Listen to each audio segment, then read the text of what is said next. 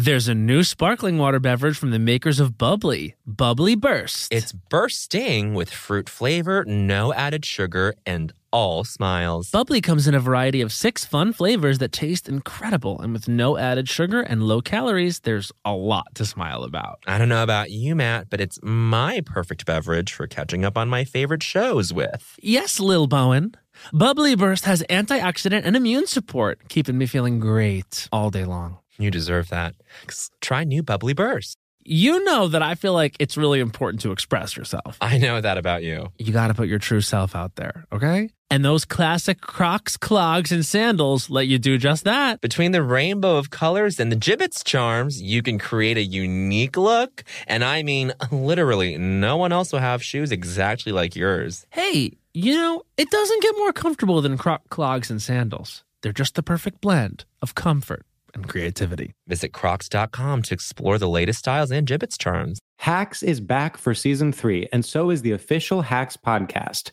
In each episode, Hacks creators Lucia Agnello, Paul W. Downs, and Jen Statsky speak with cast and crew members to unpack the Emmy-winning comedy series. You'll hear Hannah Einbinder and Jean Smart speak to their on-screen dynamic, along with stories from the show's writer's room, on-set antics, and creating the world that Deborah and Ava inhabit. Watch Hacks, streaming exclusively on Max, and listen to the official Hacks podcast on Max or wherever you get your podcasts.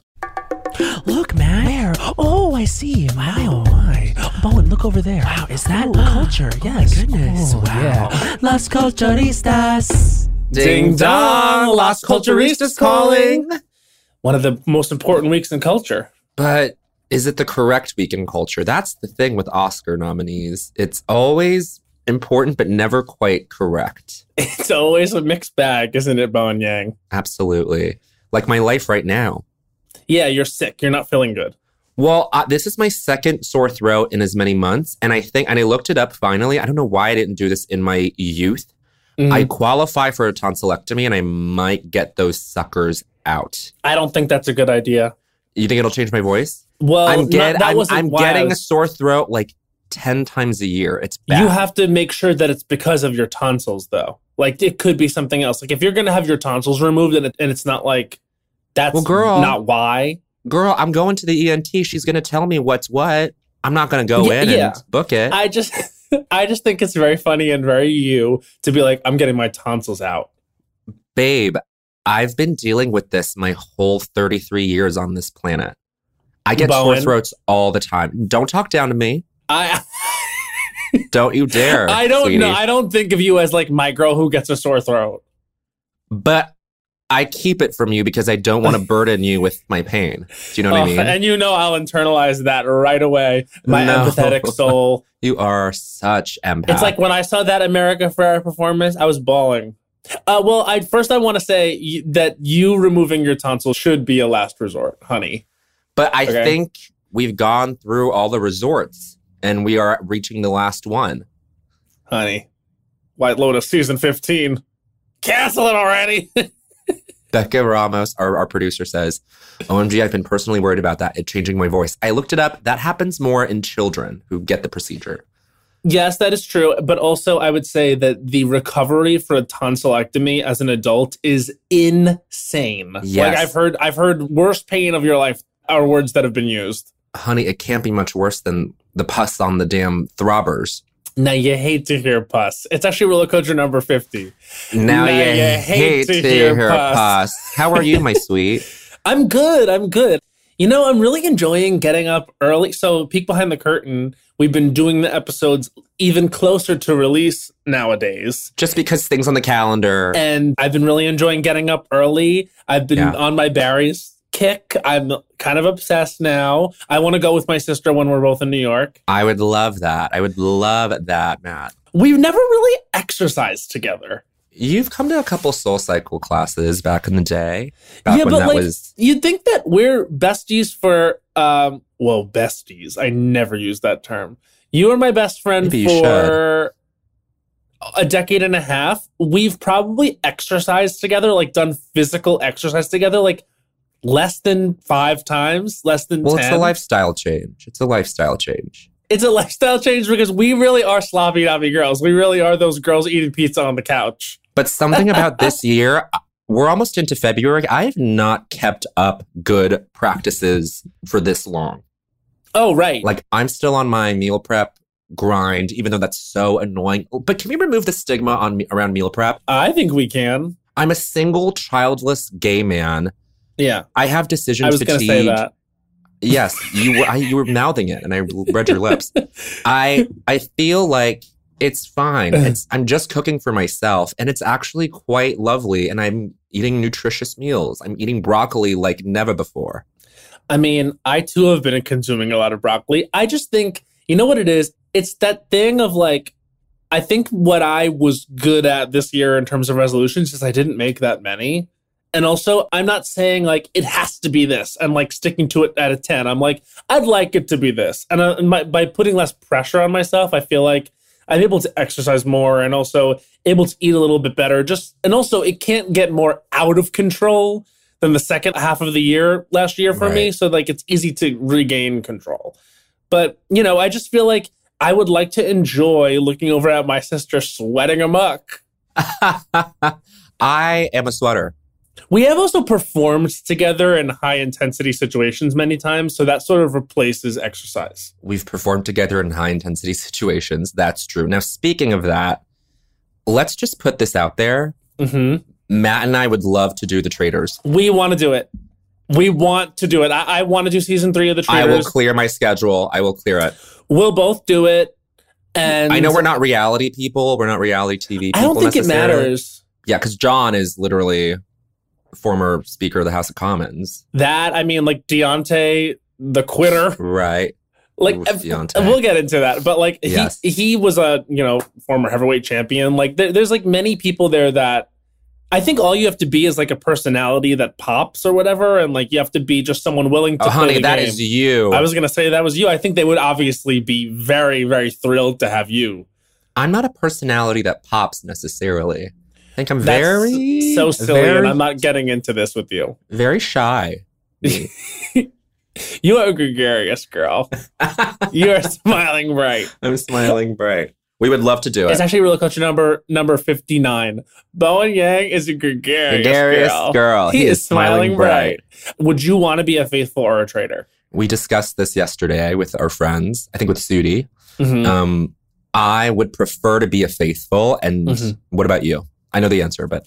Can I just say, I feel very patronized and dragged by the Las Culturistas readers, what? Katie's publicists, and finalists, because I feel like they don't have faith in me that I would be a good trader, and I know that I would be a good trader. Where are they saying this? Because they say, like, a lot of people are like...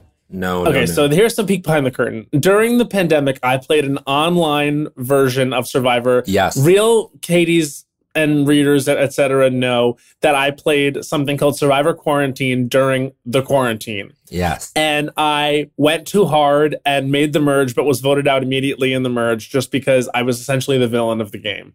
So you learned something from that? I do think I've learned something and picked up some skills from that. And I think that I would be a better trader than people give me credit for. I really do. I agree. I must agree. Matt is very much a Parvati in the sense that he talks to you and you feel like he's flirting. And I mean that with utmost respect, that you and Parv are cut from the same cloth. I'm very perceptive, okay? And I think that the thing about me at breakfast is I'm always so excited to see everyone. So You would never be able to tell. Like when people come in and breakfast, like, and it didn't look like, oh, like, I just think that I would be able to channel my Matt Rogers-ishness into being a good trader. And I do think you'd be a wonderful faithful because I think that you have a force of personality where people would want to engage in your opinions. I would have a target on my back. I would be killed.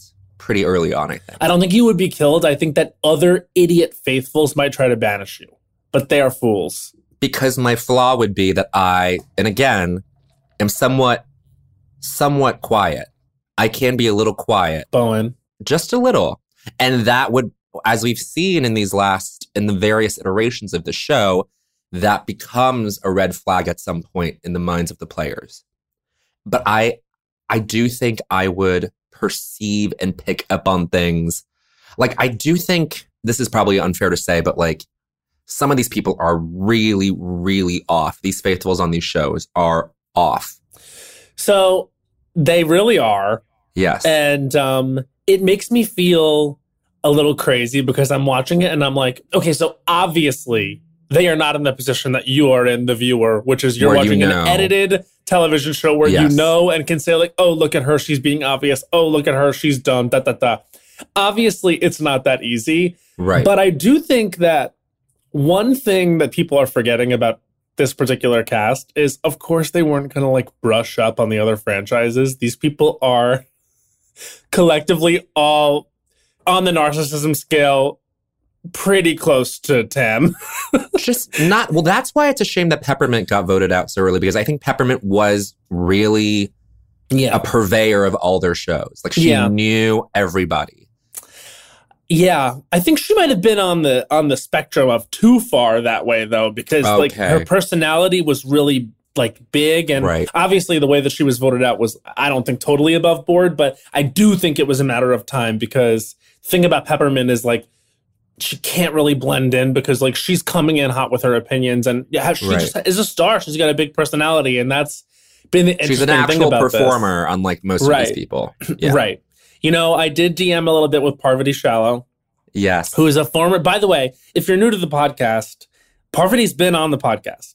And it's an episode called Fire is Family. This is initially when we were very obsessed with her because of her Survivor tenure. She came on. And I've DM'd with her. She is down to come back. So at some point, like either when she's voted out or when the season is over, hopefully at the end when she wins, you know, she'll come back. But just look forward to that. Maybe we'll try somehow to get that to be an in-person episode. I would love that. Yes, would love that. But she said, this was my first experience with the Housewives, and it was wild, in all caps wild. And I was like, yeah, it's kind of crazy to watch their insane social tactics at play here. And it feels like these gamers have kind of met their match with the Housewives because there's no way to plan for chaos. Right. Or for... brutal honesty. I don't think Phaedra coming for Parvati is necessarily in Parvati's playbook. Well, it might be the editing, but they cut to Dan and Parvati in that moment where Phaedra rightfully is like, don't do that. I'm playing very fair with y'all. And then just the kicker, which is her saying, both of you. Mm-hmm. Like, delicious. And both of you. Both of you. Neither of them are used to this. No one likes you, Parvati. Parvati, hard tea. Everyone thinks you're a traitor. Don't do that, Parvati. That was not cool, Parvati. I mean, it was definitely an epic moment in television. And as I was sitting here watching it, I kind of thought, okay, so for Phaedra, her game is 100% I need to blend in. And now that's kind of not possible. That being said, I do think that Parvati casting aspersion on the Housewives doesn't make me think of Phaedra as much as it makes me think of Larsa, who she was targeting, and Tamra, who's a lot more vocal. So I get why Phaedra's upset, because her method of madness here is a little bit threatened. But I do think she is big dogging them more as a threat for ongoing than she is like pissed off in the moment, because it's not that big of a deal. No, but it does seem apparent in these episodes, in these 4 episodes so far, that Dan and Parvati are pairing off in ways that leave out Phaedra. Yeah, they want her out. And it's interesting that this moment happened, because I wonder how they respond to this. Either they go, well, then we got to sacrifice Phaedra, or if they fucking fly right with her. Yeah. I think there's 2 ways they can go. One is they can defer to her right now in the turret. Say, Phaedra, we're sorry. Murder who you want to murder. It's now your turn to steer the ship, and try to make her feel like she's back on board with them and allow that to be their path forward for eliminating her, because they do want to do that. I mean, they've said it. Like, Phaedra's upset. Actually, justifiably, because they do want her out. They do want to throw a bone to the Faithfuls, and like they want that to be Phaedra. Great strategy. Or they can go full destruction mode and turn it on her directly and be like, okay, fine, every person for themselves if you're going to act like this. And then at the round table, Parvati can literally turn to Phaedra and be like, why were you acting so defensive when I said that? Wait, say that again? Parvati like, can say Parvati that? Parvati can throw it in Phaedra's face and be like, at the last round table, you were extremely defensive and even used my name when I even threw out there that a housewife could be a traitor. Why? Right. And Phaedra's response to that, I mean, I think Phaedra could absolutely flame Parvati too. Right. She's very capable. I mean, it's going to be very interesting. Phaedra has ruined people's lives. Yes, that's what we must remember. Tried to. Has anyone like...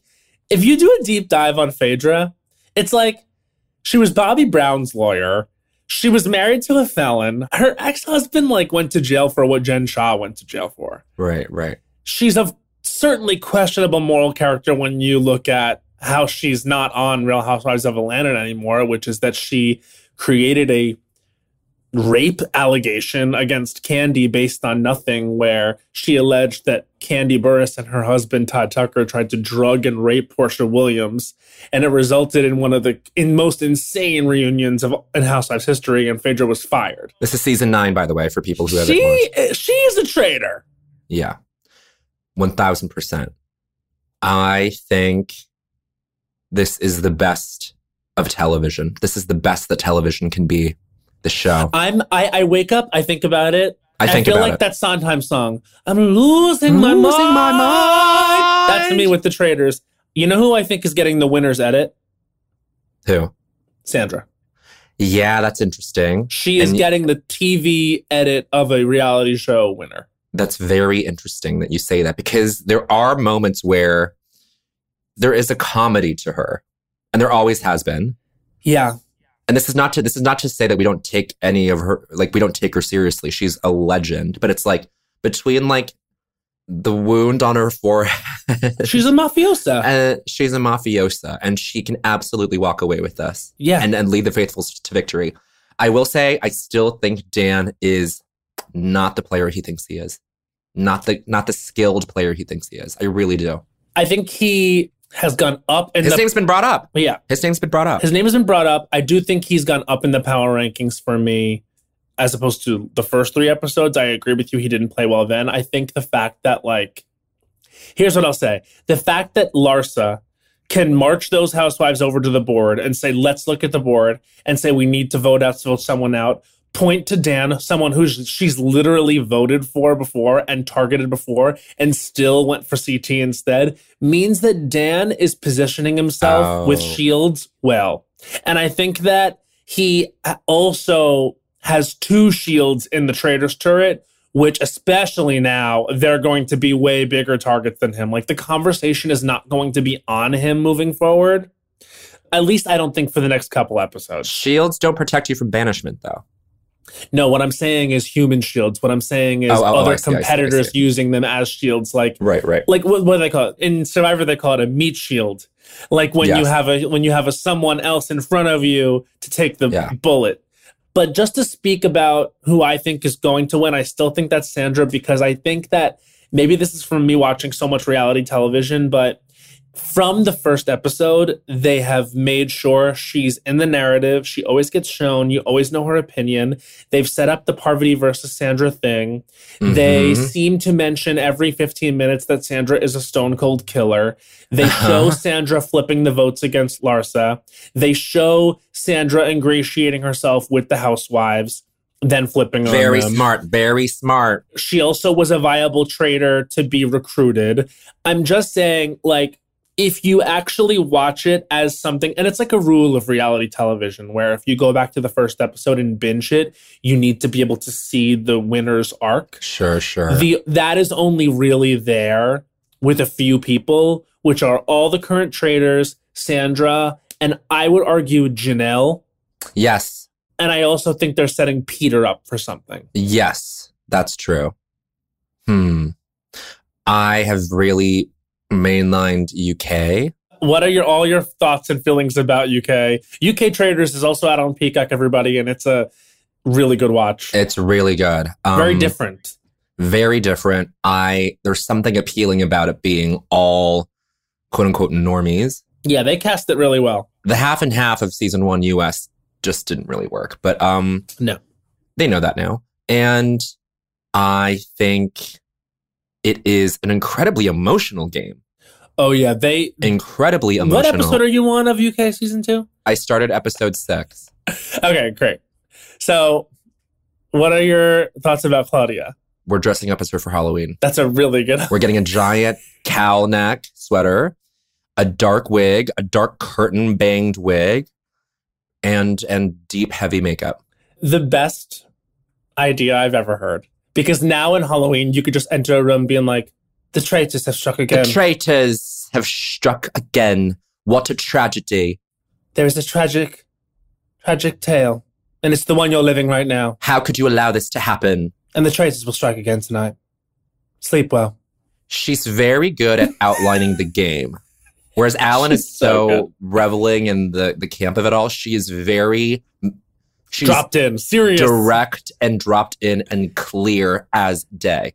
Yeah. With these people. It's really fun because Alan Cumming in the U.S. version is giving like this like camp drama flair. Like he's almost like, he's like, I can't believe I'm doing this a little bit. Whereas like Claudia in the U.K. is like, I am dead serious about this. And she even refers to them as my traitors, my faithful. She's like, I'm with you. I'm rooting for you. But like, I'm so disappointed when you fail and so uplifted when you succeed.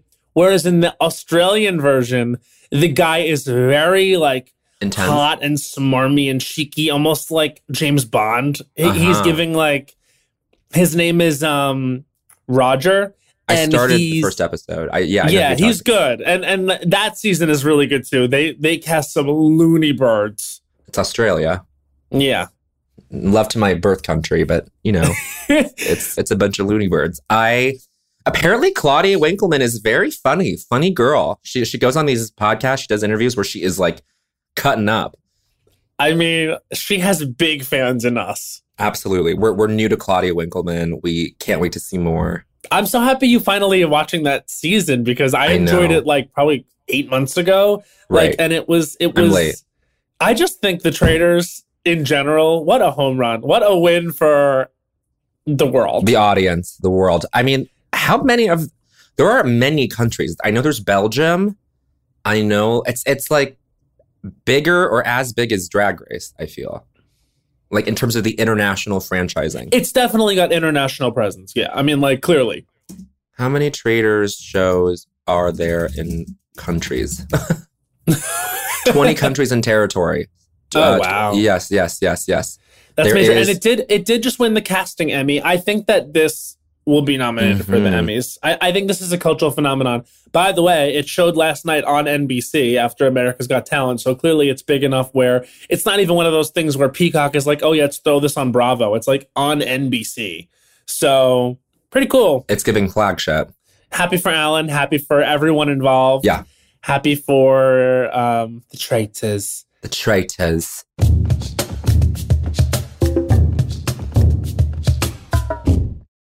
When it comes to travel, we all have that happy place. Whether it's the beach, ski slopes, couples getaway, or even a visit to that best friend you haven't seen in way too long, Matt. And Priceline wants to get you there for a happy price, so you never have to miss a trip. Now, we all know we love to vacation together. We have various happy places. We love to go to Orlando, Florida. We love to go to Las Vegas, Nevada. We love to go to a beach anywhere. We love to go to Europe. Bowen, we have truly traveled the world globally and domestically. My happy place is with my sister and any of those locations he just listed. And now, thanks to Priceline's VIP family feature, you can go to your happy place more often while earning deals up to 5 times faster with a group. When one person from the squad travels, everyone gets more deals, and you can even choose your own crew. It doesn't have to be your actual family. It could be your neighbor, your roommate, your mailman, anyone. The more you travel, the more you save. For me, I'm choosing Matt Rogers. I'm choosing producer Becca. Yes! Hans. We're all going together, the Lost Culture family. So download the Priceline app today to save up to 60% off select hotels and go to your happy place with Priceline. There's a new sparkling water beverage from the makers of Bubbly Burst. Refreshing bubbles, colorful bottles, and playful smiles galore. Bubbly comes in a variety of 6 fun flavors that taste incredible, and with no added sugar and low calories, there's a lot to smile about. Each sip adds a burst of fun to your day. I don't know about you, Matt, but it's my perfect beverage for catching up on all my favorite shows with. Yes, baby girl. And the resealable bottles makes them easy to take them on the go. Bubbly Burst has antioxidant and immune support, too, keeping us feeling great all day long. Hey, try new Bubbly Burst. You know, but one of the toughest things about decorating my apartment has been getting things framed, finding a place that will custom frame all my beautiful art pieces that I have without breaking the bank has been close to impossible. But then I found FrameBridge. I found FrameBridge too. FrameBridge makes it easy to get anything framed at an affordable price. Easily order online at framebridge.com or visit a FrameBridge retail store, upload a digital photo for them to print and mail your item using their free, secure, prepaid packaging. Or visit one of their 20-plus retail stores. FrameBridge custom frames your piece in their studio using the highest quality materials and ships it to your door in days for free. I love going into the brick and mortar locations. I've got one here in Brooklyn and they're so sweet. They can give you inspiration for where you want to get framed. I went in and I was like, I'm going to get my Chromatica ball bracelet framed. And they helped me. Oh my God, I'm so excited. I have so many memories I need framed and put upon the wall. And they have a curated selection of frame styles with design experts right on hand who make it fun to choose the perfect frame for you. See why FrameBridge has been trusted to frame over 2 million pieces. Visit framebridge.com or a local FrameBridge store to get started and custom frame just about anything. That's framebridge.com. So speaking of winning and losing and traitors, let's touch on these Oscar nominations. So the leader, no surprise, was Oppenheimer. Mm-hmm. What are the upsets? Greta. You know, I have to say, I'm so bored of this conversation about Greta Gerwig. Yeah.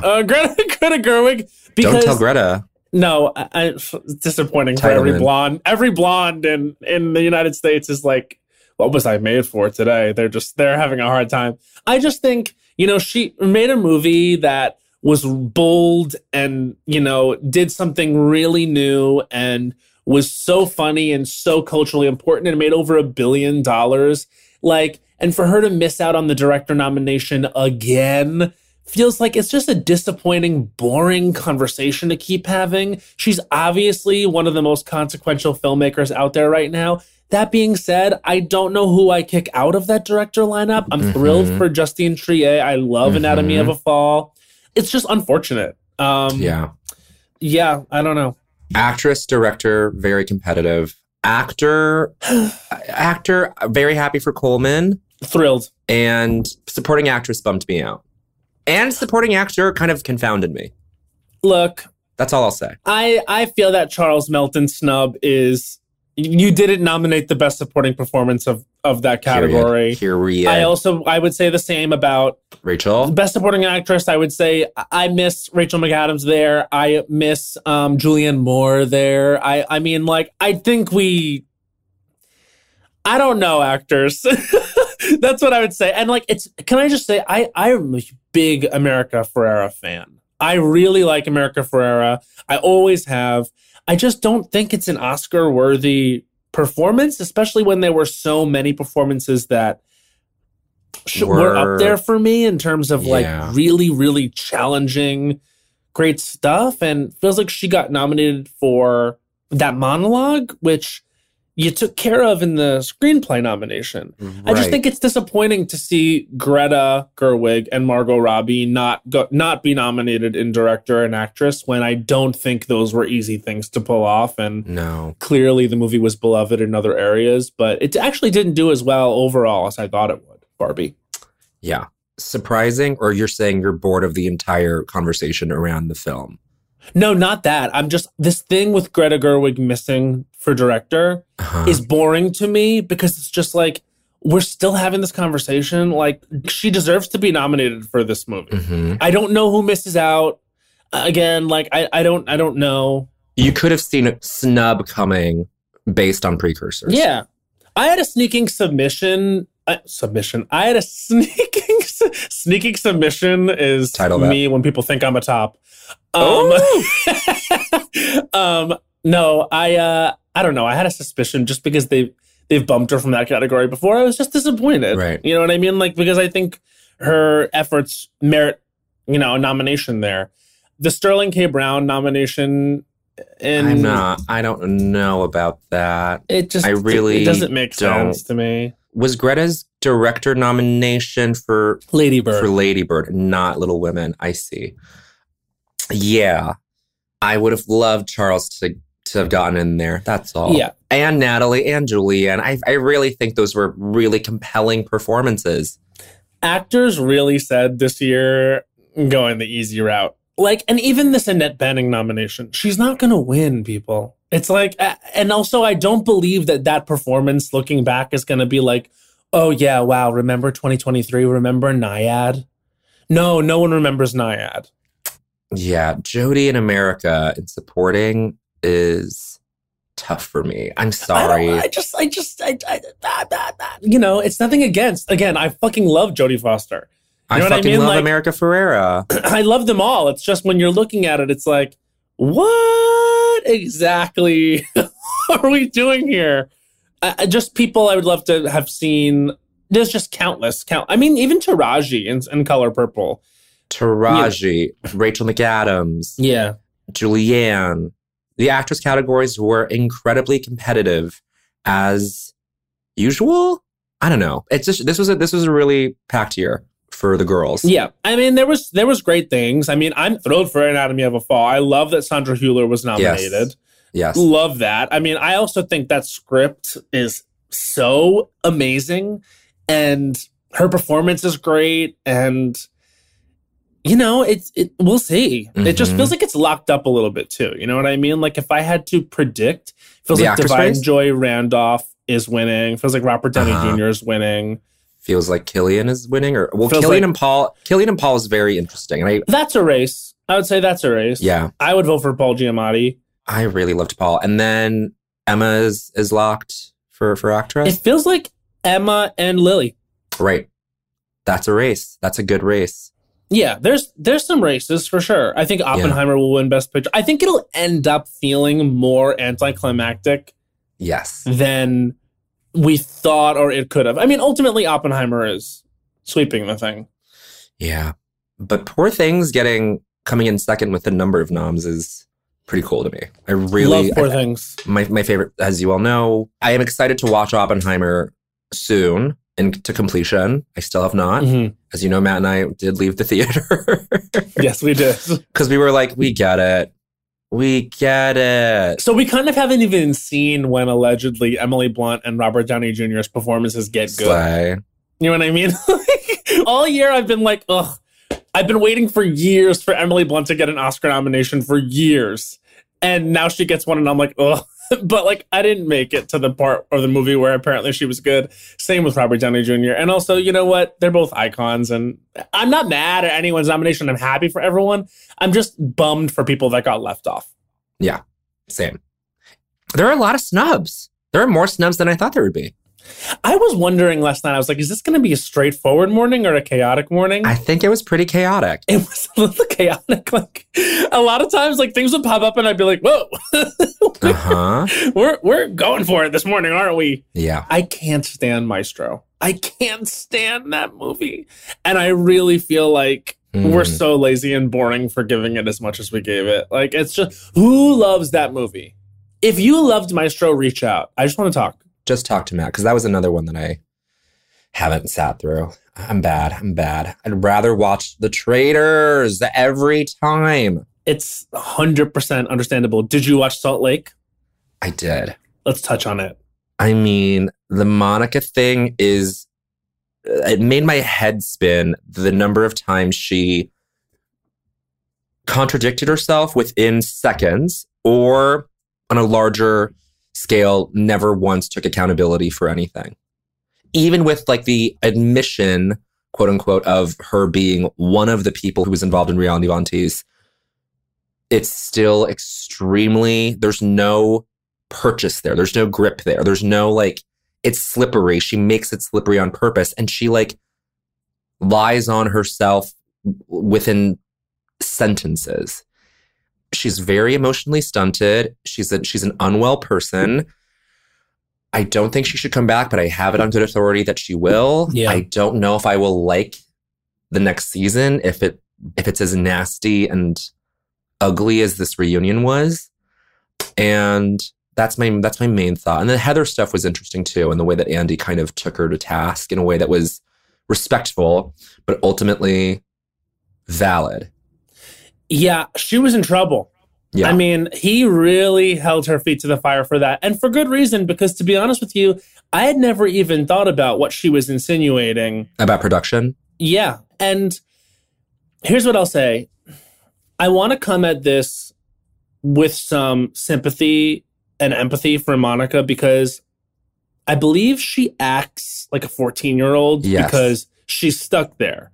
I have a lot of sympathy for what her mother treats her like. I mean, like that seems like such a toxic, terrible atmosphere. She's obviously not got a relationship with any paternal figure. She's a divorced woman. You know what I mean? I think that she probably did want to improve her station in life. And I think she probably was abused by Jen Shah. Yeah. And I actually think that at the end of the reunion, her place on this cast to me is more uncertain than I thought it was, because I would have thought she's done.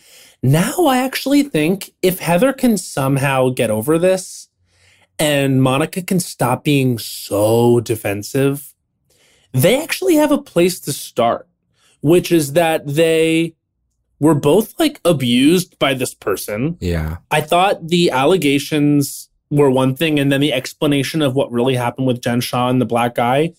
You know, I understand why she was scared. I do think that Jen Shah is a scary person. I thought she was scary just to watch. Imagine being with her in private. Like, yeah, the way she would just pop off and get in people's faces, the look she would get in her eye.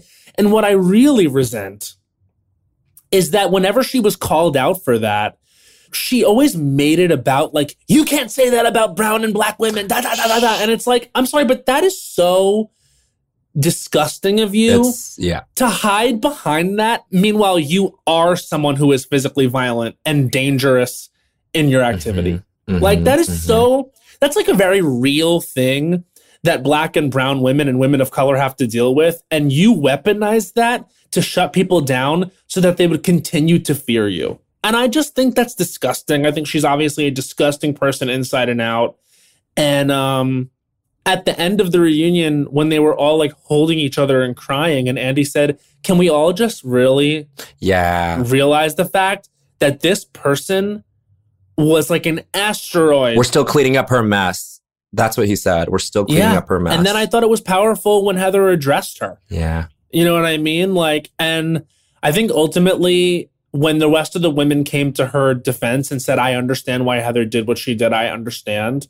You know, you do see why this show ultimately has ended up being a great show, which is that there is that sisterhood there and that understanding. And I also believe that we're actually able to get with this franchise to an emotional truth. Yes, yes. You know what I'm saying? It's like ultimately at the end of this season, which was one of the best seasons, we're able to really start talking about like something real. About the things that bring women like this together. Right. Which is, honestly, the comparison has been made. It's Big Little Lies. It's like someone who has abused and caused tremendous pain on multiple levels. It's so funny. Like, Jen Shah is the, what's his face? Peter Skarsgård. Alexander, not Peter. Sorry, Alexander Skarsgård. I get my Skarsgårds mixed up. You got your Peter Skarsgård and your Alexander Skarsgård. Don't even bring Bill Skarsgård into this. There'll be a Skarsgård. I thought Monica seemed very defeated at the end of the reunion, which I refuse to believe is her final act. And I think she'll be back. She'll be back. Because I think that the way they put it together, if I had to guess, is that Mary's coming back. That's a way for Monica to come back. And I think that there will be a Mary-Whitney conversation. And I think if Monica has a path forward with someone, it's Whitney. It's Whitney. Although, can I say, I think you're totally right.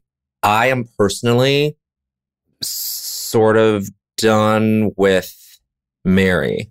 I don't think the entertainment value is sustainable. Brooke Ashley actually made a great point about this. I think she like themed her whole recap on this. It's like Mary being that rude and that toxic, honestly, not in the same way as Jen, but like Mary being cruel, and she is cruel, is not fun to watch anymore.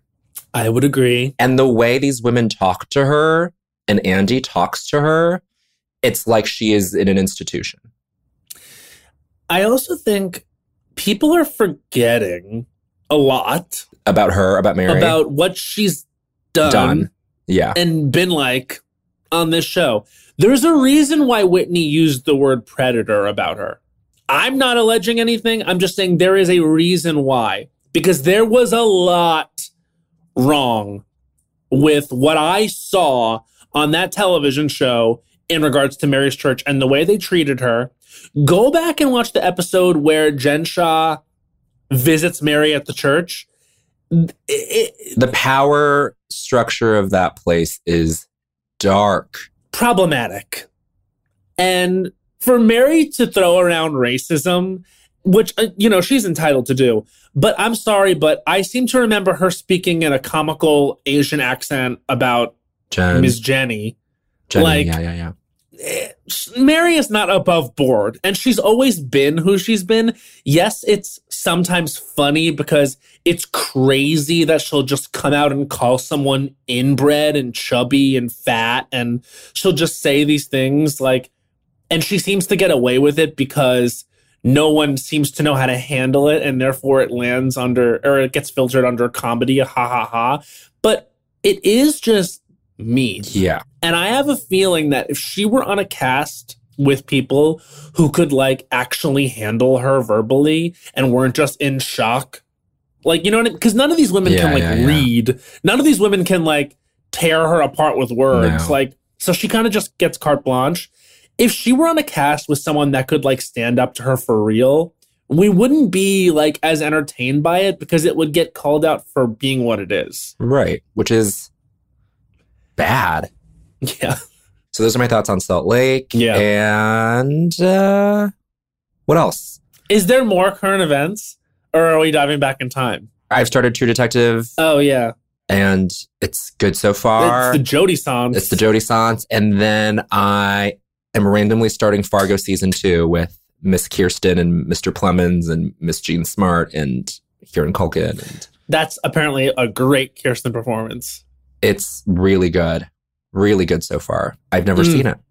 And I want to kind of work my way through those seasons because it feels up my alley, and I don't know why I never really explored.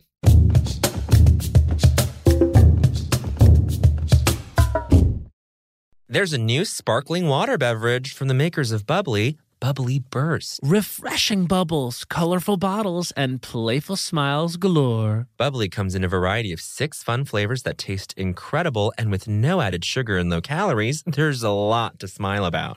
Each sip adds a burst of fun to your day. I don't know about you, Matt, but it's my perfect beverage for catching up on all my favorite shows with. Yes, baby girl.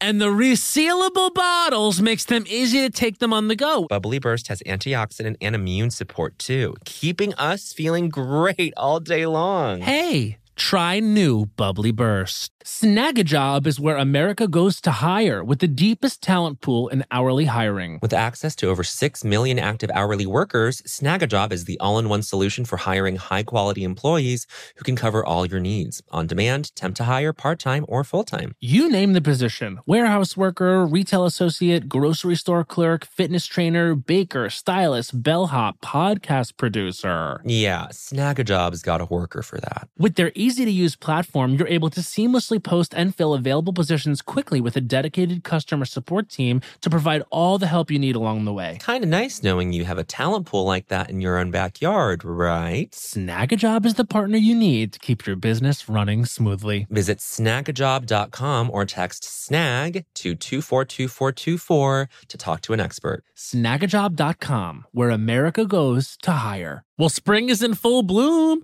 Are your finances blooming too? With the Chime Secured Credit Builder Visa credit card, it's easy to start building credit with everyday purchases and regular on-time payments with no annual fees or interest. And if your credit scores grow, so could your opportunities for lower rates on loans, like for a car or a home. You know what I love about the Chime Credit Builder Visa credit card? What? There are no annual fees, interest, or credit checks to apply. Yes! You can use it everywhere Visa credit cards are accepted.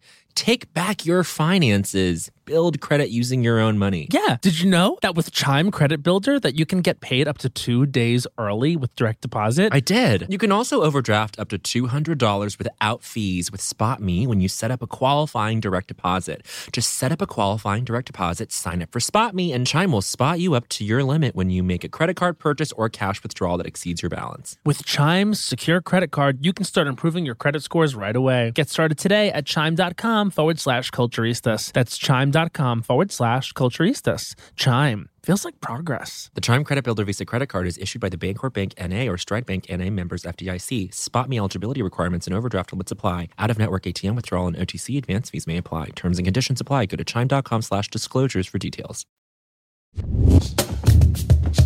Okay, should we go back in time? Should we go into the... Oh, well, we've already gone into the bowl. We've gone into the bowl, and we've chosen a year. The year... And it's a year. And it's a year, you guys. And I was saying to Bowen, like, so remember how I was like, I don't want to give us homework? We did have a little bit of homework. I've created a document which has like all the highlights from 2009. And this actually was really fun because I think that the culture gods were looking down on us when we picked this, because 2009 is not only the year that birthed so many culturally relevant items and was the beginning of so much and, you know, also the end of so much. But also it was the year that Bowen and I became friends. Big year. So for that to come out of the bowl first, it's a sign. Huge. It's a sign. It was the last thing that Matt wrote on this document, and it made me very emotional, very beautiful. And it was the year that you and I became friends because it was the year that we were both doing comedy at our school. Yeah. And we got to meet amazing people through it, lifelong friends, and no less each other. This also was the year I came out of the closet. Ooh, big year. Yeah, I just remember, like, I was thinking, like, what's 2009? What's important about 2009? I was like, oh, yeah, it was like the year everything changed. I would not come out of the closet again until the next year, 2010. And I will never forget, I just blurted it out to Mike Spence and Henry Melcher in our apartment. You just said, I'm gay? Yeah, it's kind of... Well, we'll get to it when we get to 2010, whenever we do. But it was a lovely moment. Oh, yours was 2010. Okay, so we have to wait for that. We have to wait for Bowen Yang's coming out story until 2010. Talk about you coming out in 2009. What are the tentpoles of that experience for you? So I had internal transferred into Tisch, and I found out I was going to get in. So it was like March or April of 2009 when I found out I was going to get into Tisch. Because I was in College of Arts and Sciences. It was freshman year, and I was going to do an internal transfer. And a lot was riding on that because I was like, you know, for some reason, it's like, you know, before you do anything big, like coming out of the closet, you have like checklists. Like, I want to make sure that I'm able to do this and do that. And like, I was just, you know, working so hard overtime in my brain to make sure that the environment was going to be a healthy one once I had come out. So I had gotten into Tisch. I remember, like, you know, hitting the streets and listening to like all my music and of the time. Like, I remember listening to Ready by Kelly Clarkson in 2009 after I found out I got into Tisch, and it was like a really nice spring day. And I remember I walked around 4th Ave, like around U-Haul where my dorm was. And I just like took a really long walk and just smiled and like was so excited about my future. And I was really galvanized about coming out of the closet that summer. And I was like, I'm going to do it. I'm going to tell all my friends. And, you know, basically I had come back to Long Island to work over the summer at a restaurant, and I was going to start waiting tables. And, that was the first summer I had like a relationship. I had like a, you know, my sexual awakening that summer, and started to tell all of my friends. And, you know, I told my mother that Christmas. I didn't tell my dad actually until the next year. Like, my parents were the last to know, but that was actually one of the most difficult summers of my life, because I was like having sex for the first time, and that was like a whole new awakening, and that was excited. But also at the same time, like having to look my friends from high school, like in their eye and say I'm gay. It was like I had a fever every day. Like, you know, you remember. Wow. Anyone who's closeted or has been closeted knows what that's like, to have to come forward with that information. And Yeah, so just sitting in this year and looking at all the culture of this year, it's all like, it's not triggering in a bad way. It's just triggering in an interesting way, in a very emotional way, because all of this stuff has attachment to a very heightened time. It's, well, all the culture of this year, and that we'll get into, is suffused with your personal experience of just like coming out. Yeah. Well, one of the things I even put in the document was that this year really marked the first year of superstardom for Taylor Swift, but also Lady Gaga. Uh-huh. And I remember Lady Gaga, when she first came out, like, I was resistant. I think too. Because of the messaging of be the little monster, let your freak flag fly, like, be gay, like, etc. Like, it's time. Like, Obama being elected and Gaga bursting out and, like, being at NYU. It was all just, like, it was like life was telling me, like, it's time to dive in. And that is scary. You know what I mean? Like the culture of the time in the ways that I'm sure you feel this way. And, like, I know I feel this way. Like, it was interacting in a way where I was like, it was a call to action. Yeah. Like, Gaga was out here saying, get your dicks out. Well, that was 2010. But she was metaphorically saying, get your dicks out. Right. Well, let's start with Gaga. She was, get your dicks out. Let's start with Gaga. Sure. So Fame. The Fame comes out August, I want to say, of 2008. I might be getting the month wrong. So latter half of 2008. For context, we'll mention that. Fame Monster comes out November of 2009. And I just remember her doing her promoting that album in a way that was thrilling to me, where I think this was before Bad Romance even came out, but she was just doing interviews in a way that she changed up her look in a way that, like, was deeply exciting. She was going from this, like, Euro trash adjacent aesthetic of the Fame into, like, I'm going to look like Marilyn, or I'm going to really start doing my Madonna drag. And it was when she started doing these interviews where she was like, you're judgmental that I'm promiscuous in my songs, but if I were a guy grabbing my crotch, talking about fucking girls, you'd call me a rock star. I'm just a rock star. That is a huge, huge cultural moment for, I think, a lot of people to hear a pop star who was deeply intelligent, deeply studied, deeply aware of, like, the things that have led up to her career, and to say that to some asshole who was like, your songs are about sex, like, what do you, like, how do you feel about that? She's like, I don't feel anything about that. It's not revolutionary. Mm-hmm. I'm just a rock star. That's so powerful to me. Yeah. I think people didn't know what to do with her, but knew they had to do something with her because she was so undeniable. I mean, I will never forget. It was like Just Dance came out, and I wasn't a huge Just Dance fan. For me, I got Poker Face. I was like, oh, okay. I would have thought that Lady Gaga, looking the way she looked. Because remember when she came out, everyone was like, oh, she's ripping off Christina Aguilera Bionic. That's so funny. No, it's true. It was like, Christina had, like, a very similar aesthetic with the Bionic era, like the Keeps Getting Better of it all, and, like, the Not Myself Tonight of it all. Like, that was sort of Gaga-ish at a time when Gaga was doing, you know, the early days of Gaga, the Fame, and that was they were speaking to each other aesthetically. And then it would become so clear that Gaga was her own thing when Poker Face came out, and it was like, you know, this, like, ode to bisexuality and, like, this, like, bizarre melody and this weird hook and this insane sort of, like, you know, she was hinting at insanity weirdly in her interviews, and everyone was like, what does she really look like? Because this was during the era when no one really knew what she looked like. Right. And then what really got me was Bad Romance. To speak of Alexander Skarsgård again. Yeah. Was Paparazzi. Oh, Paparazzi. Oh, because I also loved Love Game. Paparazzi, for me, I was like, oh, Something's happening. Got it. And I remember, you know, say what you want, but Perez Hilton was all over her. He was like, this is the new Princess of Pop. Mark my words. Mm-hmm. This is her. And I was like, all right, it feels like we're being like force fed her a little bit. And then it was so clear, like, okay, get on board or be lame.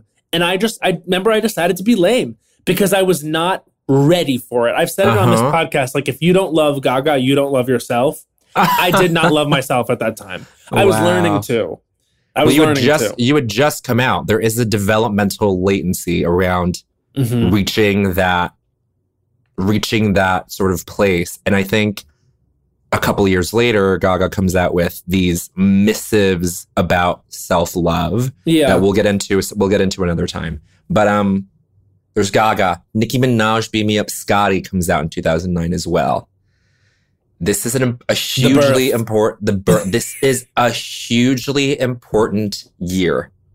Let's keep going. Should we talk about? We should also say 2009. Like, just to speak on this, which is essentially a Swiftie podcast. This was Fearless winning album of the year. This was Taylor Swift. This was truly the beginning of her superstardom. This was VMAs. Prior to this, she had been a country music award winner and country music star, and now she was legitimately household name status, which I think, you know, also speaks to the Kanye West of it all. That was one of the big cultural moments of the year. Kanye West storming the stage, that would have ripple effects for decades. Literally, yeah. And he was also speaking up in protest of Beyonce's loss, which this was also a big moment for Beyonce because this was really the end of Beyonce as Matthew Knowles, sort of, let's call her like a pop star in the way of like, you'd always see pop stars like this. You know, I Am Sasha Fierce was Beyonce's last like conveyor belt pop album. It was great, but it wasn't like the artistic sensations that would come later, like with Four, which was a turning point, with the self-title, which et cetera, which, you know, she became Beyonce 2.0 or even 3.0 after I Am Sasha Fierce. But this was the year of Single Ladies and Halo, and this was Beyonce in that first Imperial phase. Let's say this. Best-selling album, Fearless, would win Album of the Year at the Grammys. Record of the Year, You Somebody by Kings of Leon. Bitch. Song of the Year, Single Ladies, Put a Ring on It. Best New Artist, Zac Brown Band. Most awards. Beyonce won 6 at the Grammys, and you said made history as the winningest female artist in a night. Does she still hold that record? I think so, because I think they've also changed it so that it would be pretty impossible for an artist to win 6 awards in a night, because this was a time where there was like, you know, there was like best female pop vocal and best male pop vocal, whereas now it's best solo pop vocal. It's like, right. They've done a lot of changing with the categories, I think, because it was so easy for people to win so many. Also, I just want to say, in terms of Use Somebody, do you want to know the first time I ever heard the song Use Somebody? Was it at a Hammercat show? No. It was at Saturday Night Live. So you went to see Kings of Leon. I went on the standby line. So we've talked about this on the pod, but, and this is one thing I forgot to say when I talked about this with Seth Meyers. So the Anne Hathaway show. No, it was James Franco and Kings of Leon. And do you know who I sat next to in the audience? You've told me before, but this is going to blow my mind again. Emma Stone. Oh my God. Emma Stone had only been in Superbad. And I remember no one recognized her, but I did. And because I loved Superbad and I loved Emma Stone in it. And I'm telling you, she was sitting next to her boyfriend at the time, Teddy Geiger. Whoa. So I remember when the taping was over, like everyone was getting up and it was so major. And I remember Use Somebody had come on and I remember being like, wait, that song was kind of great. Like I had never heard that. Like I knew Sex on Fire by Kings of Leon. So they performed Sex on Fire and they performed Use Somebody. And I was like, whoa, that song is kind of a smash. And then those are both great songs. They were great. And it would go on to win Record of the Year, as you just said. But I was sitting next to Emma Stone. And I remember at the end, when everyone was getting up to file out, so many people stopped Teddy Geiger for a picture. I think Emma Stone might have been taking photos for Teddy Geiger and her fans. You know, Teddy Geiger has since transitioned and become, you know, more of like a songwriter. I think she works with Shawn Mendes a lot now. But this was a time when they were dating. I sat next to them. That's wild. And watched Kings of Leon perform You Somebody at a show that would change the course of my life in terms of what I was pursuing and would ultimately be a show that my best friend was the star of. And I would also meet him that year. This is wild. And I was coming out and like all these things, like just unreal. Can I say this segment is already amazing? Not to pat ourselves on the back. I love this. I love this so much because, I mean, we'll get to a point where we do a year that like we weren't even born in and we won't have this personal connection to it as much. But who's to say? Who's to say? I mean, this is Emma Stone, by the way, Culture Awards acolyte fan. Well, should we say she was almost going to show up to last year's ceremony? Yeah, we actually almost had Emma Stone come to the Culture Awards. Talks fell apart at the last minute because I believe there was a hair dyeing situation. I think she had just dyed her hair and she was concerned about quote unquote looking crazy. Uh-huh. But, you know,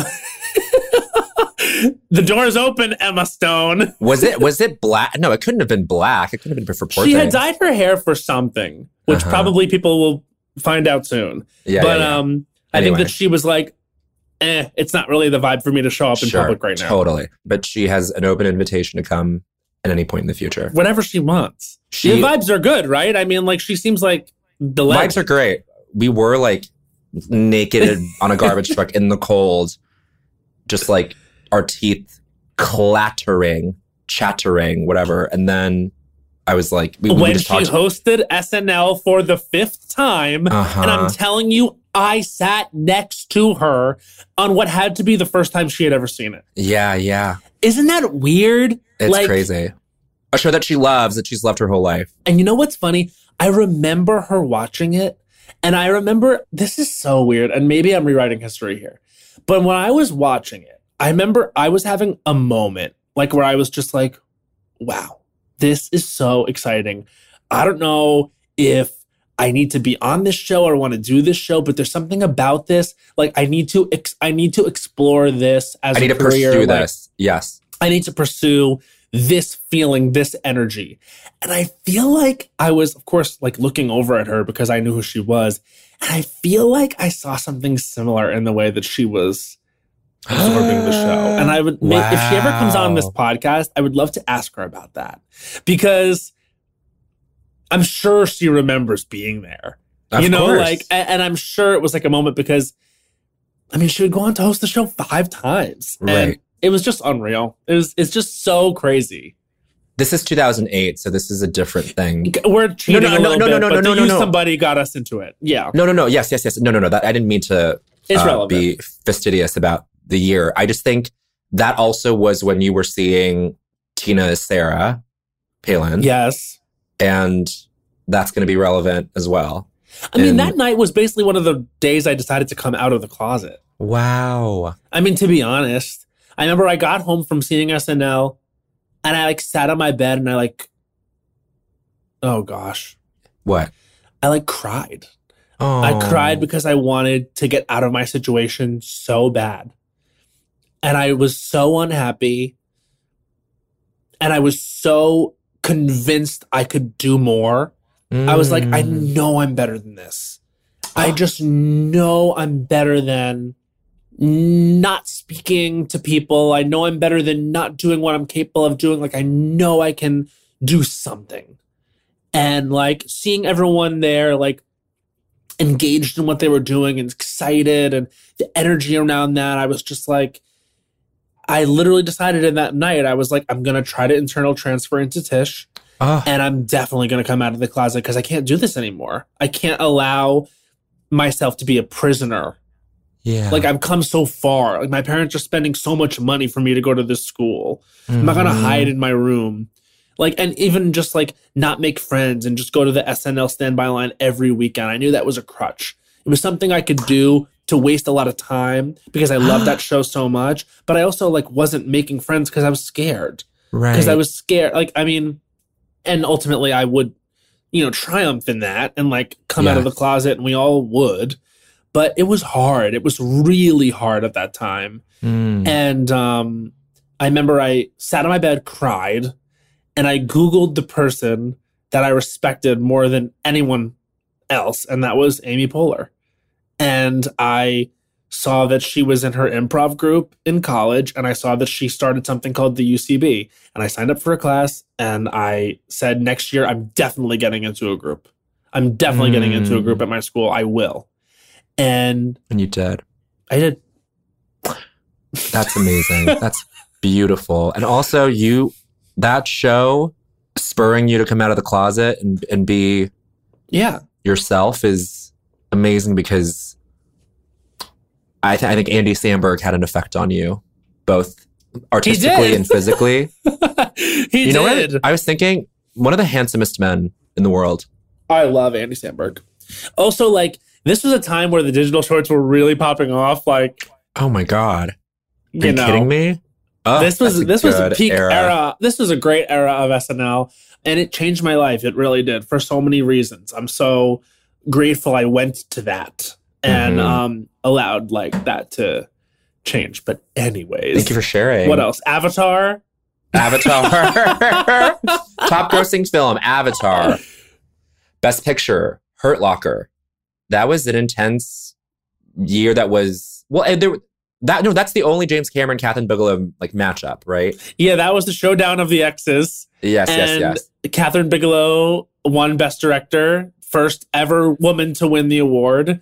It's apropos on this morning. Presented by Barbra Streisand. Not to say that things have changed so much. I mean, claps to Justine Triet. You know, and just a couple years ago, we had two women nominated for Best Director. So it's amazing. I'm sorry about the Greta thing, but like, it's great. And it was presented by Barbra Streisand, which was a moment.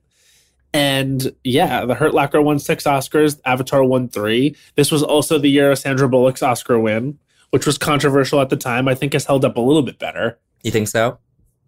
I think because she has gone on to slay so hard. Yeah. But I remember The Blind Side feeling like, okay, we're giving the movie star the Oscar. But then you see Gravity a couple years later and Talk to Me. Like, you know what I mean? Like, tell me something. Other notable films: Inglourious Bastards, Precious, Up. 9, very important movie for you. 9 is a movie I saw twice in theaters, and I felt very seen by Kate Hudson. Absolutely. And Fergie. And Sophia Loren. Fergie, by the way, this was Fergie's year. Yeah, oh my God. This was a great year for the Black Eyed Peas.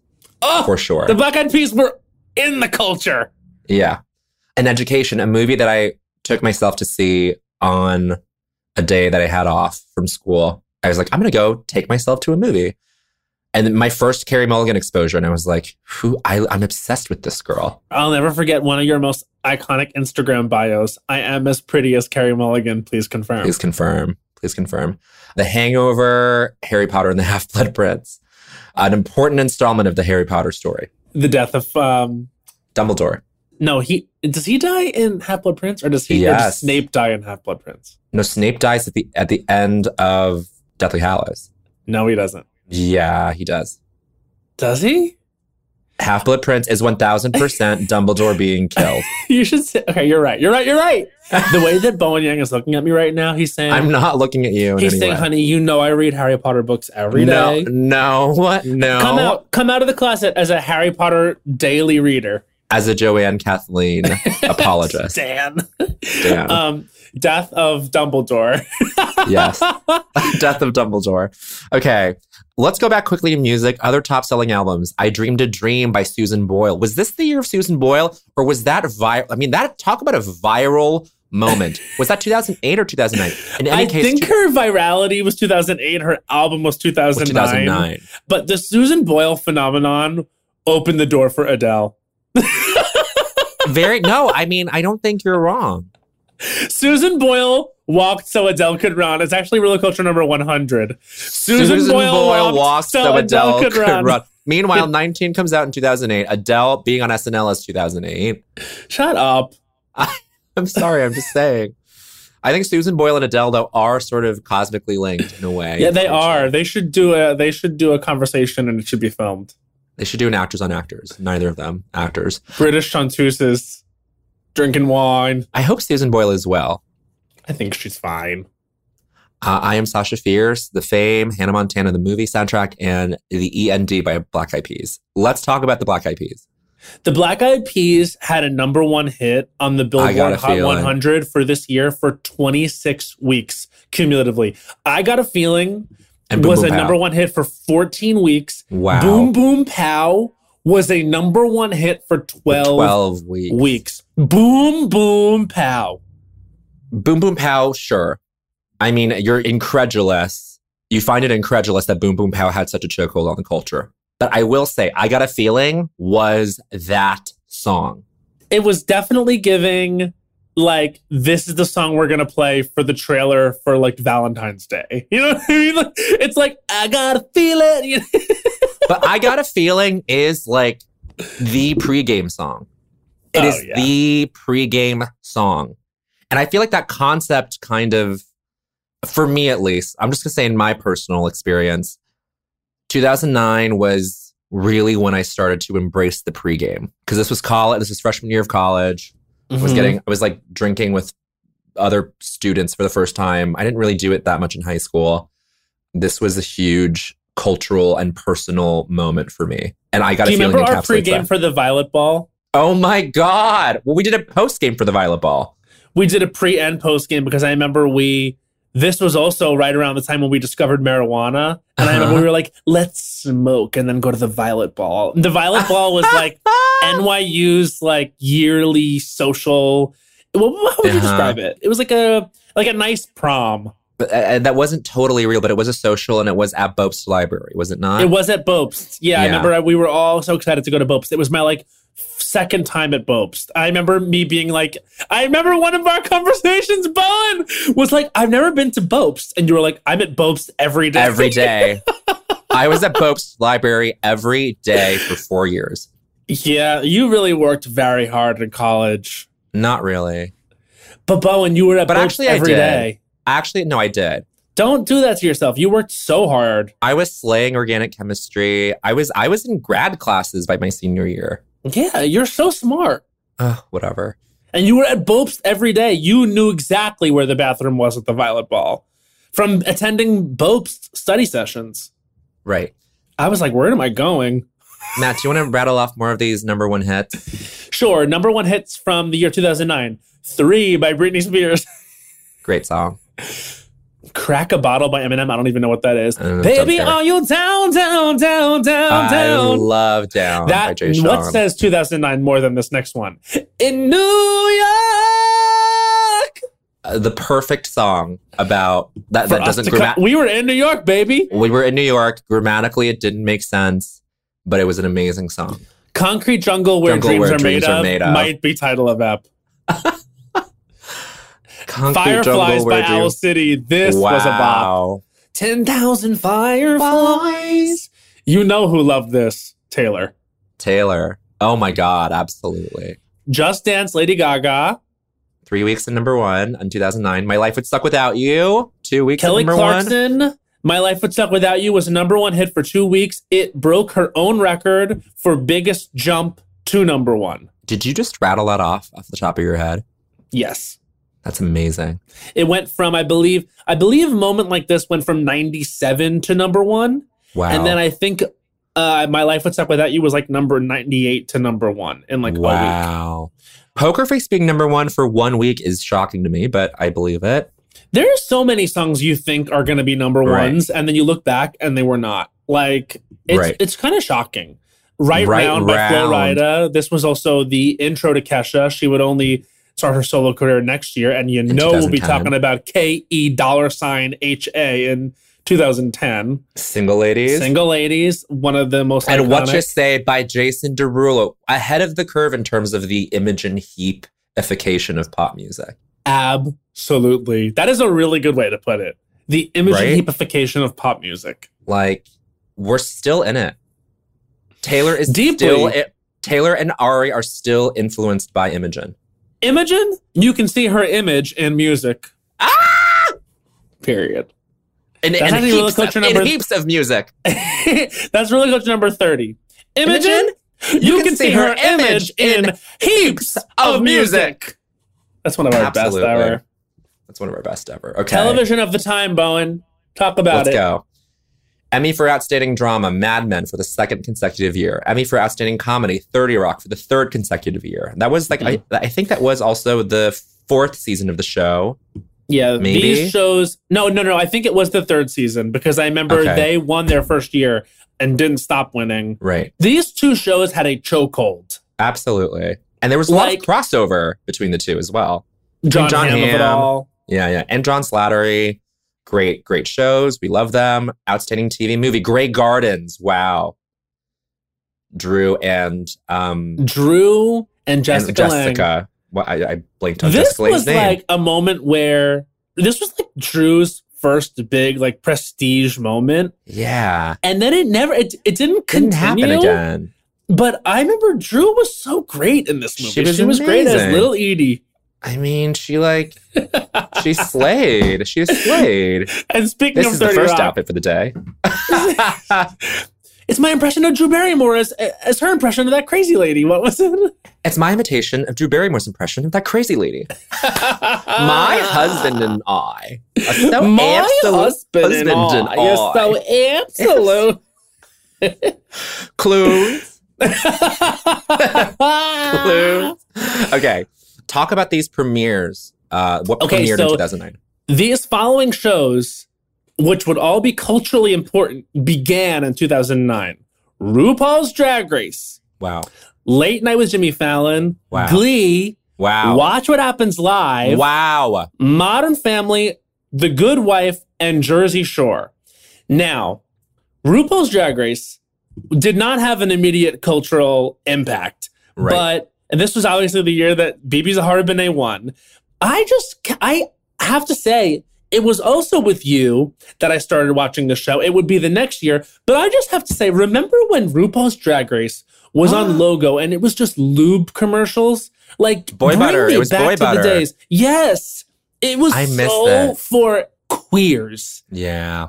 And it's just so interesting. Like, other things on this list, too. Like, these things that were so for faggots, like Lady Gaga on RuPaul's Drag Race, that would then ultimately become Oscars and Emmys.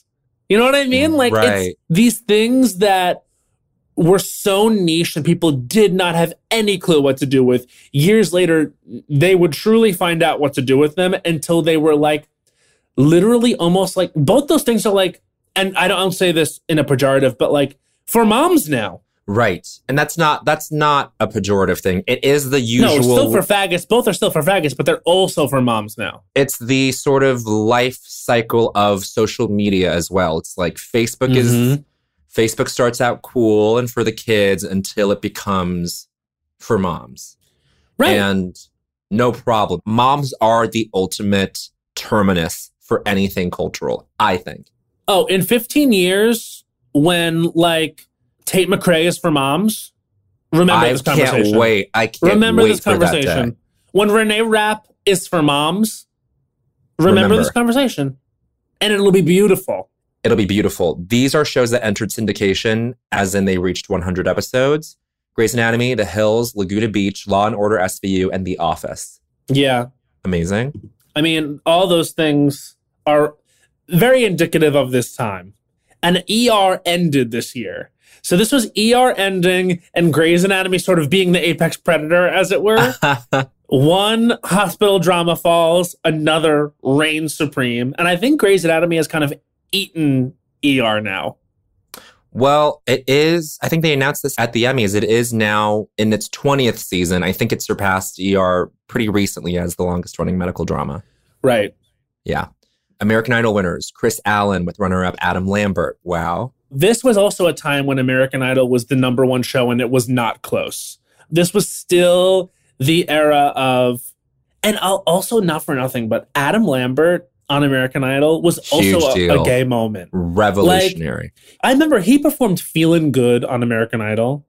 And I remember he wore like a white suit and walked his gay ass slowly down a huge staircase. And I remember being like, this gay guy is turning up on this show, and he will not win.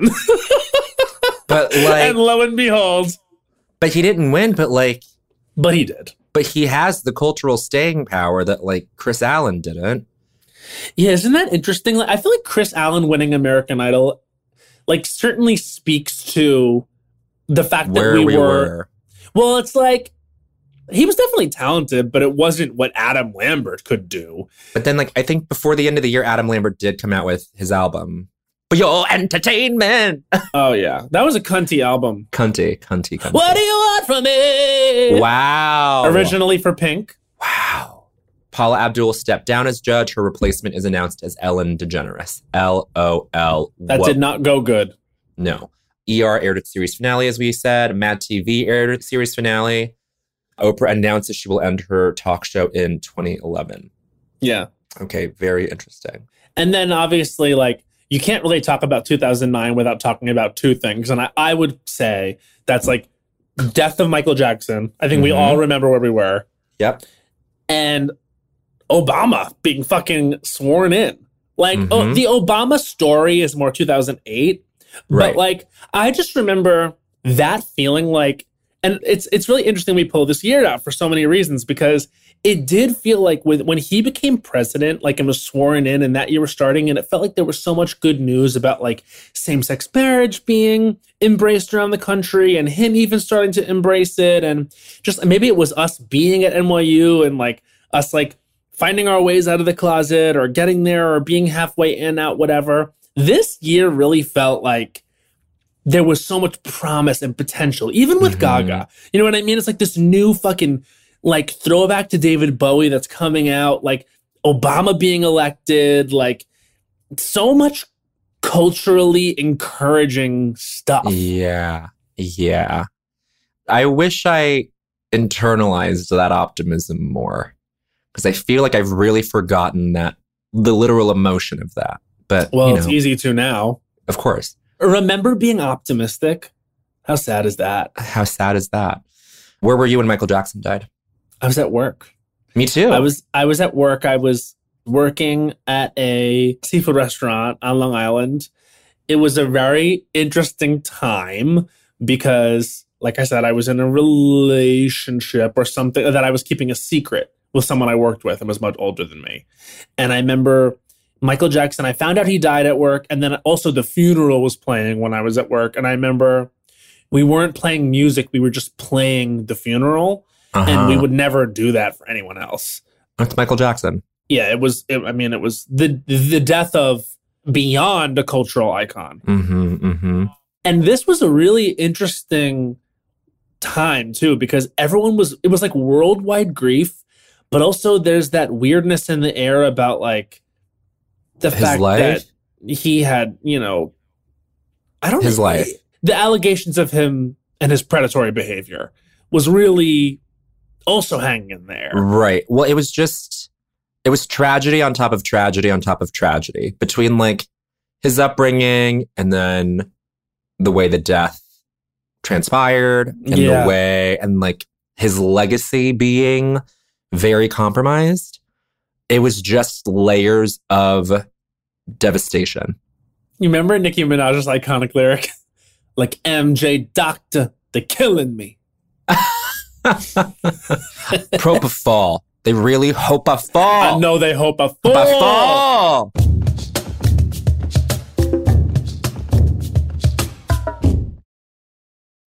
There's a new sparkling water beverage from the makers of Bubbly, Bubbly Burst. Refreshing bubbles, colorful bottles, and playful smiles galore. Bubbly comes in a variety of 6 fun flavors that taste incredible, and with no added sugar and low calories, there's a lot to smile about. Each sip adds a burst of fun to your day. I don't know about you, Matt, but it's my perfect beverage for catching up on all my favorite shows with. Yes, baby girl.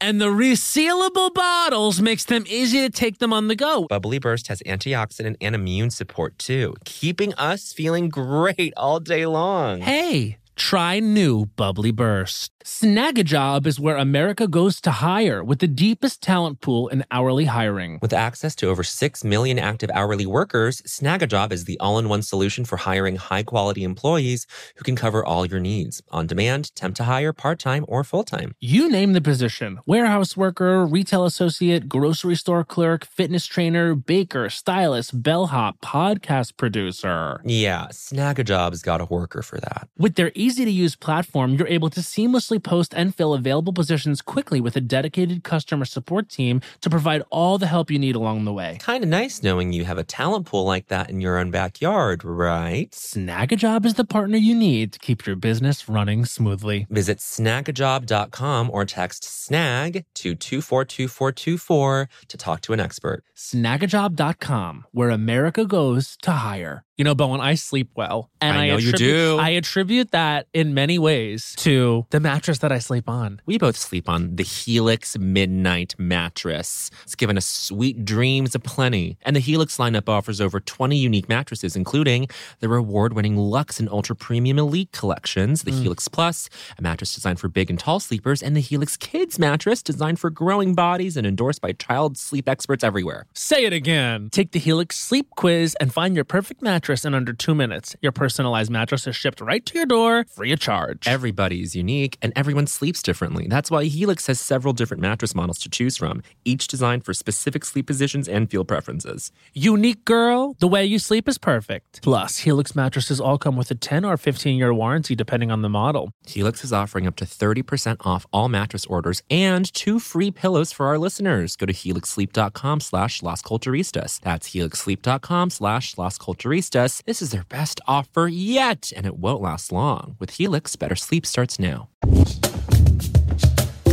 This also was the year we lost Brittany Murphy. I was at Bob's Library when that happened, when I heard. Oh my God. I know. Sad for many reasons. Sonia Sotomayor, sworn in as the Supreme Court Justice. She would go on to speak at our graduation. I'll never forget her first words. This is awesome. This is awesome. Yeah. It's so good to be in the Bronx. Sonia! Sonia! Yeah, Natasha Richardson passed, so did Bea Arthur and Farrah Fawcett. Not a good year for actresses living. Joe Biden was the vice president. Democrats had a 59-seat majority in the Senate. We missed that. Sarah Palin resigned as governor. A political storm. At large. I like this section. Read some of these. The Walt Disney Company acquires Marvel Entertainment. This at the time didn't feel like a big deal because this was a time when like DC was sort of slaying and Marvel was kind of flop. Like no one was checking for Marvel really, but also Iron Man had just come out and like there was a little bit of a tickle in the Marvel idea. Well, there was a lot of importance around this at the time. Like I remember reading so many pieces on, like, I think it was like Kotaku or like Gawker. I mean, Gawker is like, that is 2009. The House Down. The House Down. Like Gawker, like 2009 was like Gawker, original Gawker peak. Mm-hmm. For me, at least. It was like Richard Lawson writing all this stuff. Richard Lawson, I remember that summer of 2009, left Gawker and wrote his goodbye, his farewell post through the voice of, at the time, famous New York socialite Tinsley Mortimer. Like that was like the level of like... That's where we were at. Well, that's where we were at. And I was just like, oh, Gawker feels like this really exciting place like on the internet where like people are funny and cheeky and these like it just... I really miss that time, the internet specifically. It was like Twitter kind of starting out. Oh, yeah. This was 2008, I remember, is when I became really aware of Twitter. Yeah. And 2009 was when I started my account, I think. And it was just a fun place for the most part. I remember like Michael Ian Black was like a Twitter celebrity to me. And he mentioned me one time and it was the most starstruck. It was the closest to fame that I had ever felt. It was like Michael Ian Black acknowledged me on Twitter. Yeah. Isn't that so funny? I remember thinking Ashton Kutcher created it. Oh, that's funny. I wonder why. He was out talking about it so much. Remember, Ashton Kutcher and Twitter were like that wasn't the era of Ashton and Demi too. It was like, what was more synonymous, Ashton and Demi or Ashton and Twitter? You could not tell me. That's interesting. It was also Twitter. I think early days of Twitter, specifically 2009, was, I'm going to say a name. She was the queen of Twitter, Katy Perry. She was on all day, every day, just but being funny on it. Like, I remember this so well. I couldn't stop laughing at this. The Katy Perry one day tweets, I'm fucking walking down the street with my ice cream cone, enjoying my day. It was pithier than this, but she was like, I'm enjoying my day with like walking down the street when a car goes by and all the people and it shouts, Zooey Deschanel, fuck my life. This was FML. This was also the peak, like this was FML culture. This was FML culture, and where that tweet constituted an LOL reaction. Right, where I was like, oh my God, the internet is so funny. Also the era of, oh my God, Katy Perry and Zooey Deschanel look so much alike! Meanwhile, years later, who would star in the video that satirized that concept? I would. You and me Zoe. And Mitra Johari. And Mitra. Happy birthday, Mitra. Happy birthday, Mitra. Happy birthday, Queen. We love you. Let's see. Bernie Madoff pleads guilty in the biggest Ponzi scheme in America. The effects of the Great Recession are deeply felt in the U.S. despite it ending in June of 2009. If you want to understand the recession, watch the movie Hustlers starring Jennifer Lopez.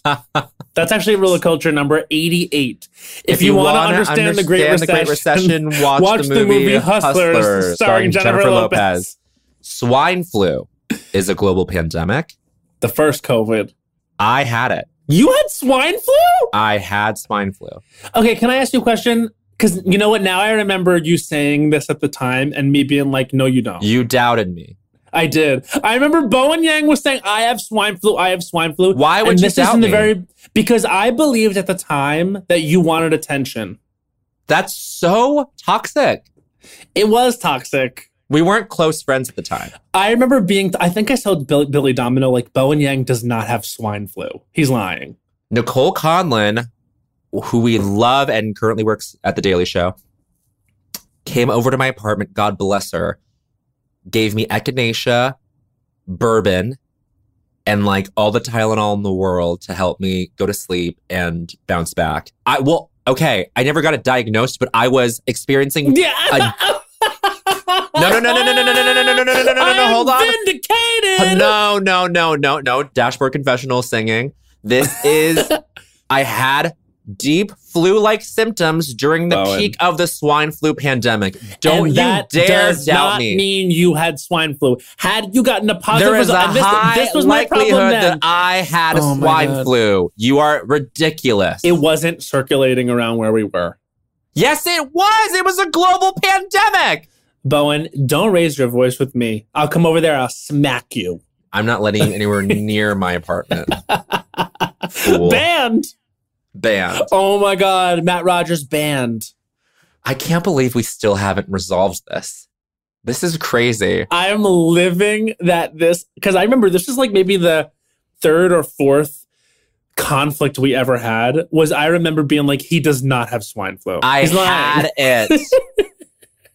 You fool. I'm not having this conversation. I apologize. Can I apologize to you? I'm extending my hand to you. Like Sandra did to Parvati. I'm sorry, Bowen. There was a high likelihood that I had swine flu. And what does it matter that I did or did? I was sick.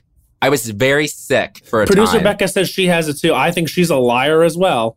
Why do you doubt? I don't understand. I think you were a liar, Becca.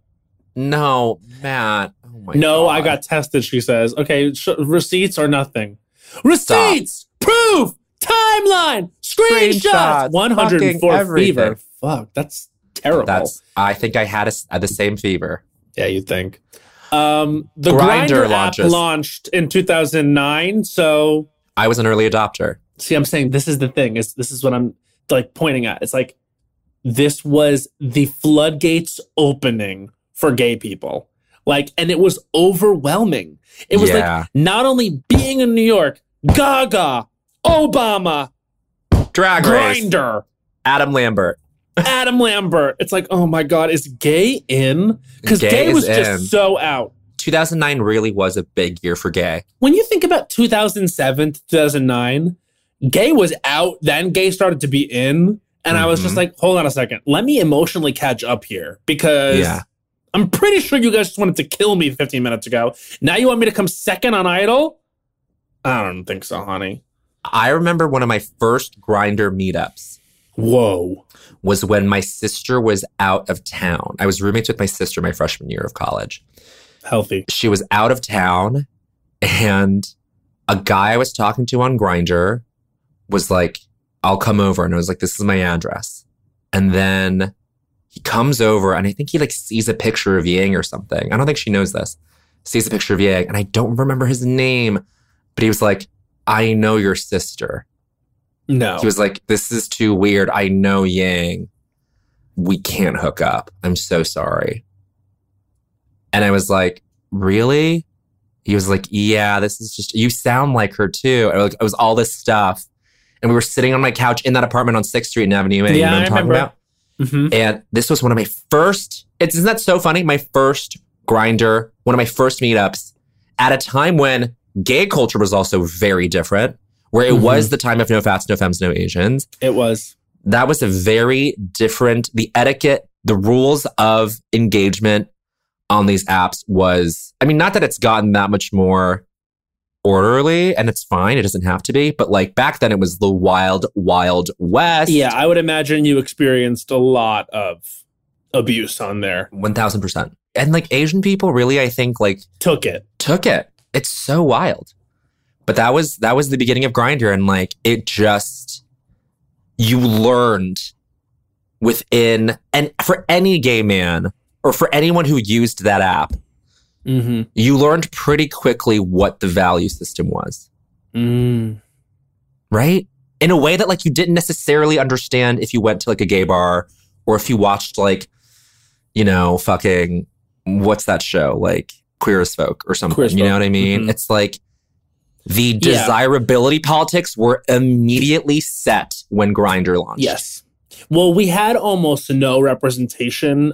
So that just allowed... these niche areas where we were communicating to be the only way to talk about it.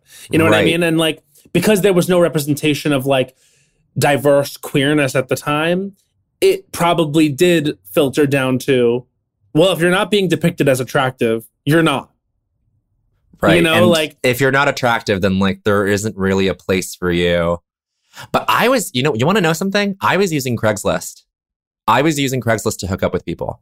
Mm-hmm. Like this was the time of Craigslist. I think you've told me that before. Other friends of mine have said the same, have said the same thing. So was it just you'd go on Craigslist and like respond to a post, or would you post? I would never post. Oh, I did a few times, but like it was just really scary to like receive.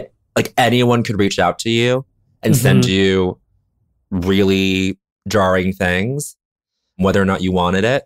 So what I would usually do is like respond to people. You would trade pictures over email, over like, you know, proxy accounts, proxy email addresses. And then you would like arrange the meetup. There was just a lot of like, it's just like Grindr now. It's just like the apps now. It's like, there's a lot of like setup, and like Craigslist was kind of like the only thing in town until Grindr came along. And I didn't use Adam for Adam. I didn't use the more legacy platforms, but Grindr, I think, really, the fact that it was on your phone really fucking blew the gates open.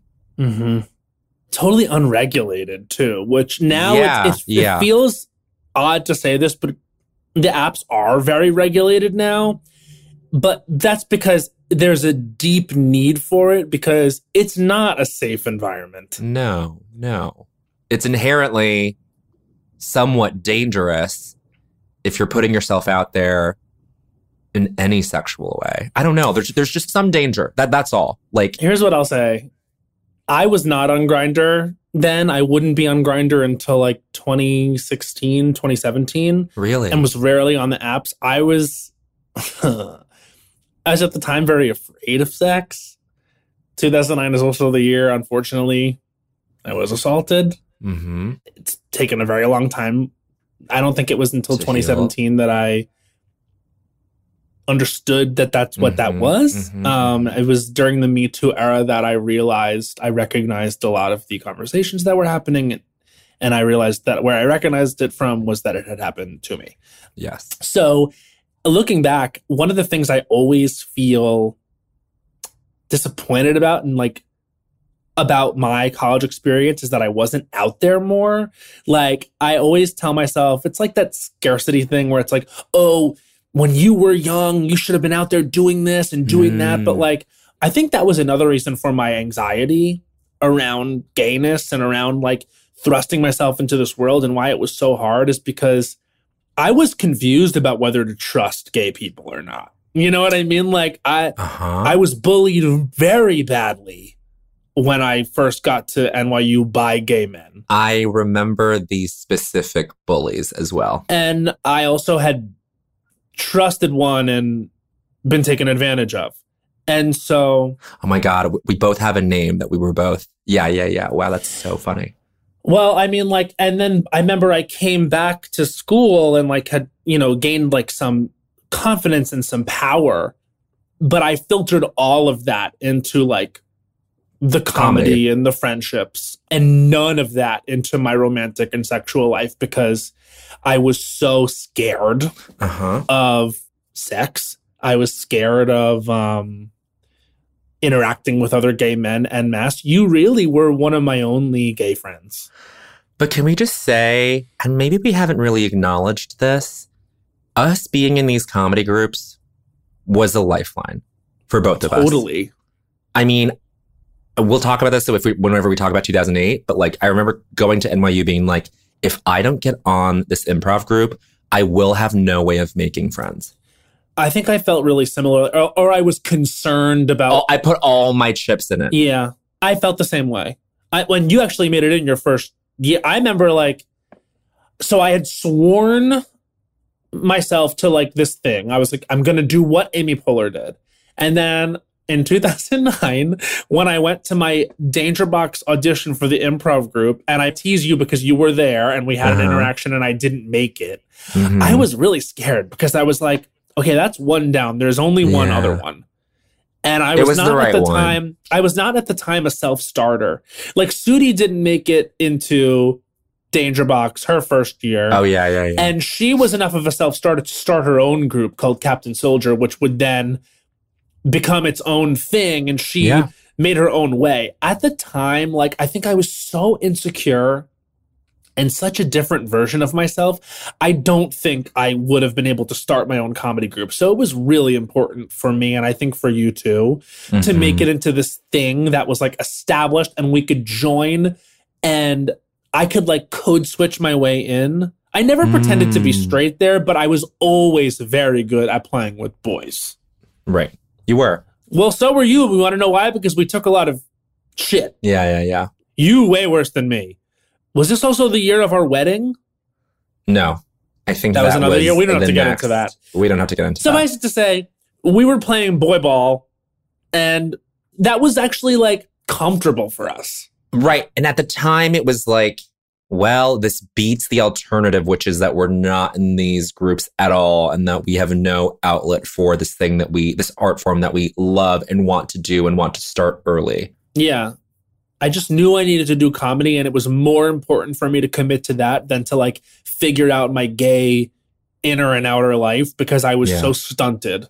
Yeah. So yeah, but no regrets. None. No regrets. Not at all. Because ultimately, like that is how we met. And we've made like again deep friendships in these groups. Yeah, we don't have to say names necessarily, but like we keep in touch with... Oh my God. No, I have warmth in my heart for everyone from that time. Obviously, mostly you and Sudi. You know what I mean? Like ultimately, like... Sure. I mean, like Anna Dresden for me, like she was the first person. I reached out in April of 2008 before I even decided on NYU, or maybe right when I decided on NYU. And I was like, what's the process like for getting into these groups? And then she was like, she reached out. She like... We like joked back and forth. Like cosmically, that is crazy to me because it's like she and I would then work at SNL together and like write Iceberg together. Like that is crazy to me. But we can get into this in 2008. Yeah. That was all 2009 for me. All my firsts in terms of all that was 2009. Well, I think we had very different 2008s. Yeah, yeah. But anyway, all of this was 2009. This was such a blessing of a year to choose first. A deep reflection, would you say? Wouldn't you say? A deep one. And now I'm getting the goblet out. Okay. Goblet of Cultural Years is coming. It is actually an ice bucket, but that's okay. Can you hear the sounds of the goblet? Yes. Okay. I was telling the Katie's Readers Publicist finalists that it's actually an ice bucket, but for the... No, it's a goblet. Okay. Are you ready? I'm ready. The next year, on next week's Last Culture, to be culturally excavated is 2017. Wow. 2017, this was... Just off the top of the dome, this was the year that Lost Culture really became a thing. This was... it was our second year. Yeah, but this was like the year that it like really became a thing. Well, I was going to say, like, we can go through the episodes from that year and like take a stroll down memory lane. That's a good year. There's going to be some darkness. There's going to be some light. And that's just culture, baby. But look forward to that one next week. 2017, Brush Up. That is the year that will be culturally excavated. Wow. Period down. Oh, I forgot to mention DJ Earworm. That is an incredible mashup, as we've talked about last week. But there's not much more to say. It's just an incredible mashup. But that was when he did like the top 50 songs of the year. Check it out, y'all. Check it out, y'all.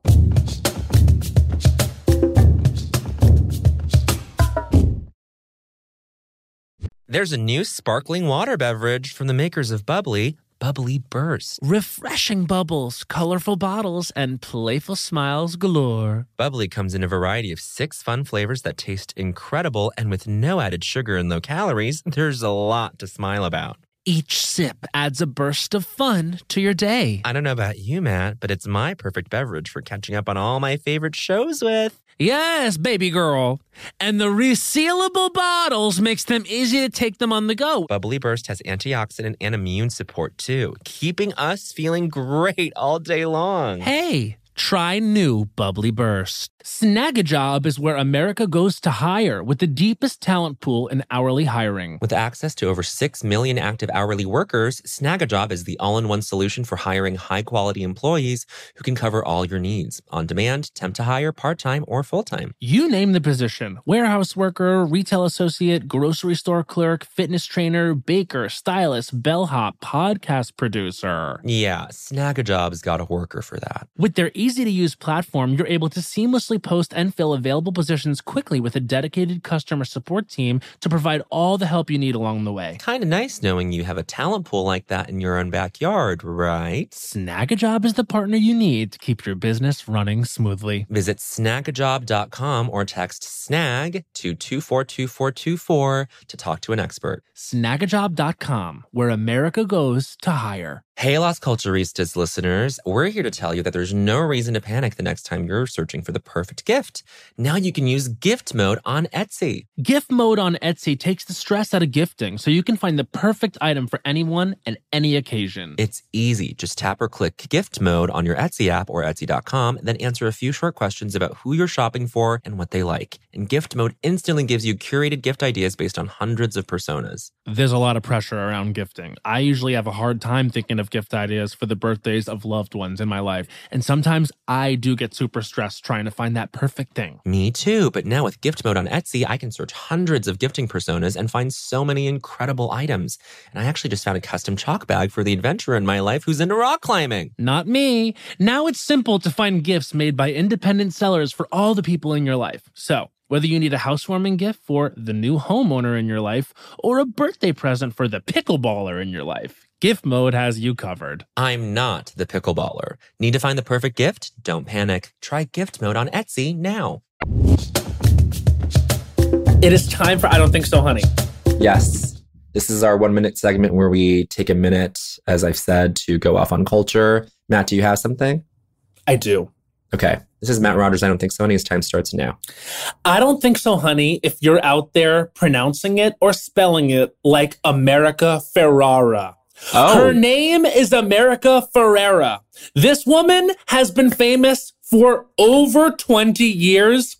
I'm going to reputable websites, and they're saying in bold, America Ferrera.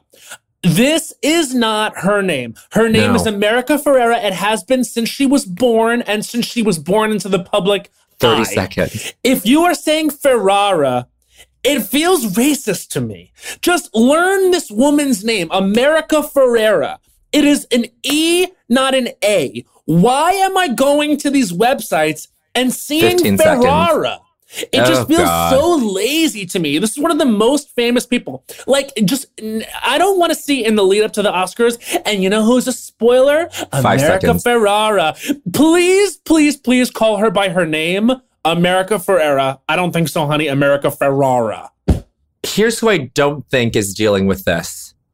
Amber Tamlin, Alexis Bledel, Blake Lively. It would be like calling her Alexis Bledel. Like, it's not. It's not. It's Ferrera, not Ferrera. This has bothered me for such a long time. And this didn't happen today on Oscar nominations morning, which, by the way, were announced by Jack Quaid, who I was in Hammercats with. And Zazie Beetz. At NYU. And Zazie Beetz, who we love. But it's just so funny because literally I was like, who's announcing? I was like, Jack? Wow. Like, Jack. That blew my mind. Like, again, it all goes back to fucking what we've been talking about. He was in that group with me. Anyways, just so funny. But Jackie. America Ferrera is her name. Her name is not America Ferrera. I think that it is a demerit on you personally going forward if you call her America Ferrera. It is not that. That is not her name. Please say this woman's name correctly. Thank you. She's an Oscar nominee. Emmy winner. Coming for the EGOT. Queena. All right, Bowen Yang, I put to you now your opportunity to do it. I don't think so, honey. Do you have something? I do. Slay and a half. All right, here's Bowen Yang's I don't think so, honey. Coming on you fast. Time starts now. I don't think so, honey. Putting tape on coffee cup lids. Because guess what? The hole is going to be sticky with adhesive, and I don't want to put my mouth on that and taste epoxy with my cold brew, okay? I want pure coffee. There are already microplastics in every corner of the world. I'm going to call out my Starbucks, not my Dunkin' Donuts, because they've got the straws. 30 seconds. If we're not going to do straws, which I respect, you can't cover the hole with sticky shit. Because then what's going to happen is I got to take off the lid and sip from the rim like I'm at a restaurant when I'm not. I'm on the go. Or I have to pour it into another container. 15 seconds. And you're making me do physical and emotional labor in that same breath. And you need to govern your ass. 5 seconds. Okay? Don't put the tape on. I know you're trying to protect spillage, but it doesn't need to be that. Put the little sticky circle on that's easy to pop off. And that's 1 minute. Or just trust that I'm not going to spill it. Like, stop. I hate that little tape. Do you know what I'm talking about? Am I crazy? No, I know exactly what you're talking about. And I every time I'm like... That green tape, it doesn't come off easy. I'm like, what are we doing here? I just don't get it. It feels like something that we don't need to produce en masse. It's like, this. It can't be more sustainable than that little paper sticky circle that you kind of just like flick off. And I don't think we need either of them though. Why do we need the hole on top of that tiny hole on top of the iced coffee covered? I don't get it. Because I guess sometimes the delivery people, if it's a delivery, they don't want it to splash and splish in their bag. It's to help them. I would rather have the lid that's like, you know, those plastic lids that like just have the little divot or indent in them and you can do it yourself. Like, I don't know. I just feel like... There is a better way. There's a better way. Period. Well... Listen, this has been, I think, an excellent episode of Las Culturistas. I think so. I would have to agree. And to the doubters, you guys flopped. You really flopped. Doubters forgot how good we are at this. Sorry. And no one should doubt us on The Traitors. Season 3, 4, 5, 6, whatever they want us, we will be there. I think they would break us up though. we can't be on the same season because they would want to break. No, we have to be on the same season, I think. That's the whole point. It's like, if they make one of us a traitor and one of us a faithful, that's iconic television. Yeah, but the traitors will want to kill one. Like, you as a traitor will want to kill me, or the table will want to banish you or I and split the group. It's Larsa and Marcus. I think we have to play together. That's all I'm going to say about that. I would love that, but I think that compromises both of us. We're going to continue this conversation off air. It's going to continue all day. Bowen Yang, I hope you feel better. Thank you. And I hope those tonsils get sorted. And by sorted, I mean snipped. Girl. I want them out, girl. Okay. We end every episode with a song. All the single ladies. All the single ladies. All the single ladies. All the single ladies. All the single ladies. All the single ladies. Put your hands up. Up in the club. Just pump up. Doing my own little thing. To listen to that song, get the album I Am Sasha Fierce. Buy it on iTunes like it's 2009. In the Sasha Fierce half of that album. All the single ladies. Bye. Bye.